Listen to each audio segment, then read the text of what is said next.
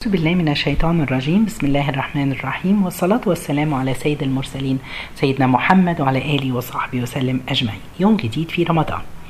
النهاردة درسنا بعنوان قل كلمة جميلة.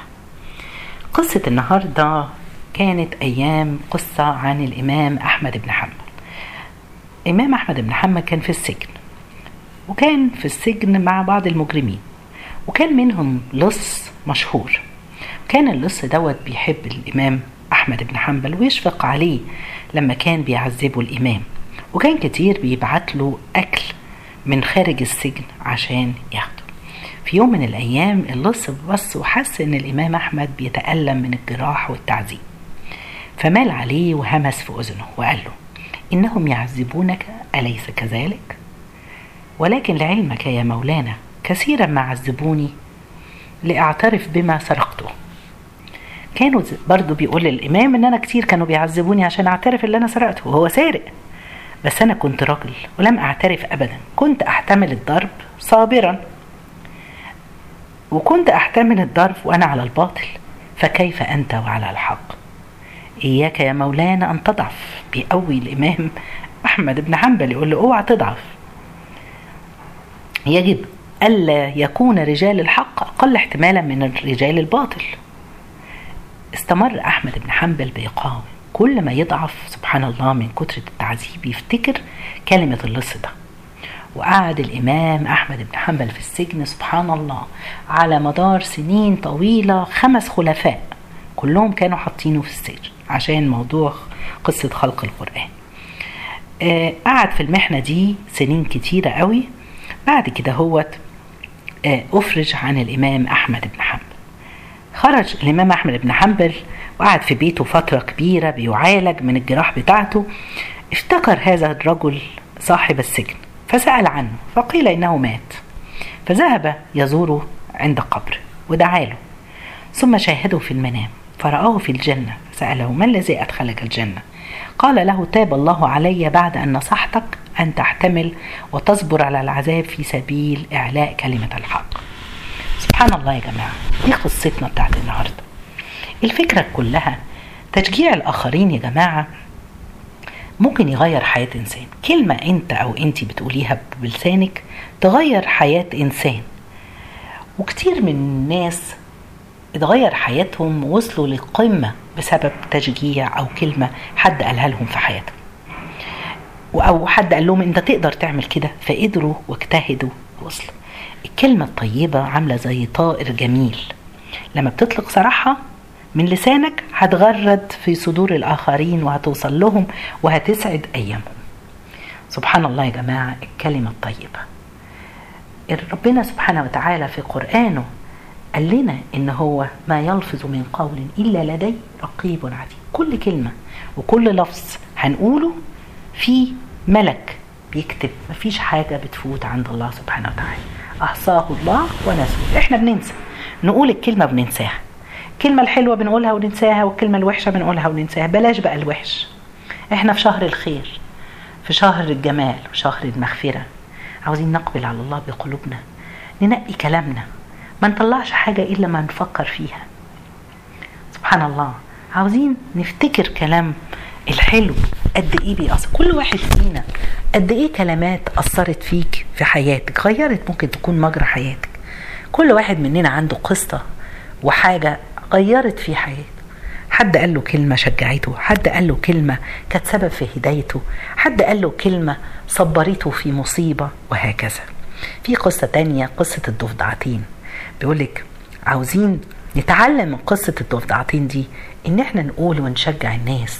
محدش عارف ممكن تغير إزاي. بيقولك كان في ضفادع كتيرة بتجري وبتنط ومرة واحدة اتنين ضفدعتين وقعوا في بير. البير كان غويط. آآ آآ سبحان الله بقية الضفادع واقفة بره بتنادي عليهم.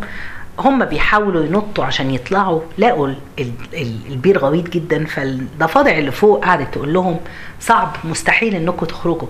مش هتعرفوا تنطوا كل دي. معلش. المهم واحدة من الضفادع قعدت تنط وتحاول بعد كده استسلمت. هم بينادوا عليهم خلاص مفيش أمل. واحدة يئست وقعت وماتت. التانية استمرت استمرت وتحاول والناس والضفادع التانية بتشجع فيها اطلعي. دي طبعا قصة رمزية يعني. اطلعي مش هتطلع مش هتعرفي تطلعي خلاص مفيش أمل. لكن في النهاية قعدت تستمر وتحاول وتحاول عرفت تطلع. فلما طلعت جمهور الضفادع انت ما كنتيش بتسمعينا ولا إيه؟ قالت لهم اصل أنا عندي صم جزئي. كنت فاكراكم ان أنتوا بتشجعيني فحمست فتحمست وطلعت. سبحان الله. كتير مننا يا جماعة بكلمة ممكن تغيري مجرى حياة بني آدم. بإصرار الواحد ممكن يوصل لحاجة كان نفسه فيها. تعالوا يا جماعة إحنا في الشهر الكريم ده. عاوزين ما يطلعش من بقنا كلمة تأذي بني آدم. عاوزين نشجع بعض. عاوزين كلامنا كله يبقى إيجابي في هذه الفترة عشان نتعود عليه ونستمر عليه من بعد رمضان. عاوزة إننا سبحان الله إحنا في الشهر دوت بنختلط بالناس أكتر وأكتر. اختلاطنا بالناس أكتر آه بيخلي ساعات الناس تغلط أكتر. بتشوفي حاجات مش عاجباك يعني إحنا دلوقتي بنروح الحمد لله بنصلي التراويح في المساجد. هنلاقي في قسم النساء بيحصل كتير من الاختلافات والناس تبتدي تتجادل في أشياء كتيرة. سبحان الله نطفي النور نولع النور. ده عاوز يخشع ده مش عاوز يخشع. ونلاقي بدايات خلافات. لا البسي كذا طولي كذا وسعي كذا. سبحان الله يا جماعة. خلينا ننتقي كلامنا في هذه الأيام. أنا بقول إيه؟ خلينا دايما مشجعين. اللي بيشوف ولاد صغيرين جايين المساجد أو بنت شابة كده لابسة إيه خلاص مش عاوزين نكره الولاد في إنهم ما يجوش المساجد أو إن إحنا بنقول كلمة ممكن تأذي حد يقول لك أنا مش داخلها تاني. للأسف عاوزين نفكر قبل ما بنقول أي كلمة تطلع من بقنا. إحنا بقول لكم في رمضان بنلتقي مع الأهل والأقارب على إفطار والناس بتدعي بعضها. خلي كلامنا جميل خلي كلامنا نشجع بعض. حتى نشجع الصغيرين في صلاتهم. يلا يا ولاد نصلي جماعة كلنا. يلا كلمة الحلوة والأسلوب الحلو بيشجع البني آدم.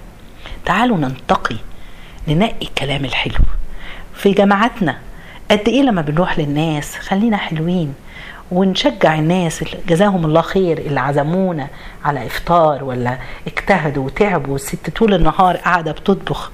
نشجعهم ونقول يا سلام الأكل جميل الصحبة الحلوة دي ونقول الدعاء بعد ما نفطر عندهم. عاوزين يا جماعة ننتقي الكلام في هذا الشهر. عاوزين نقول كل كلمة حلوة حتى للمذنب اللي بنشوفه أو المقصر في حق الله سبحانه وتعالى. نشجعه بكلمة ما مش نحبطه بكلمة أخرى.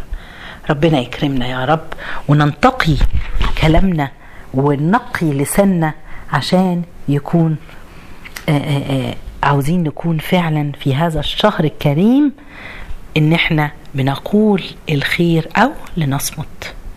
ربنا يتقبل منا جزاكم الله خير. سبحانك اللهم بحمدك أشهد أن لا إله إلا أنت استغفرك ونتوب إليك.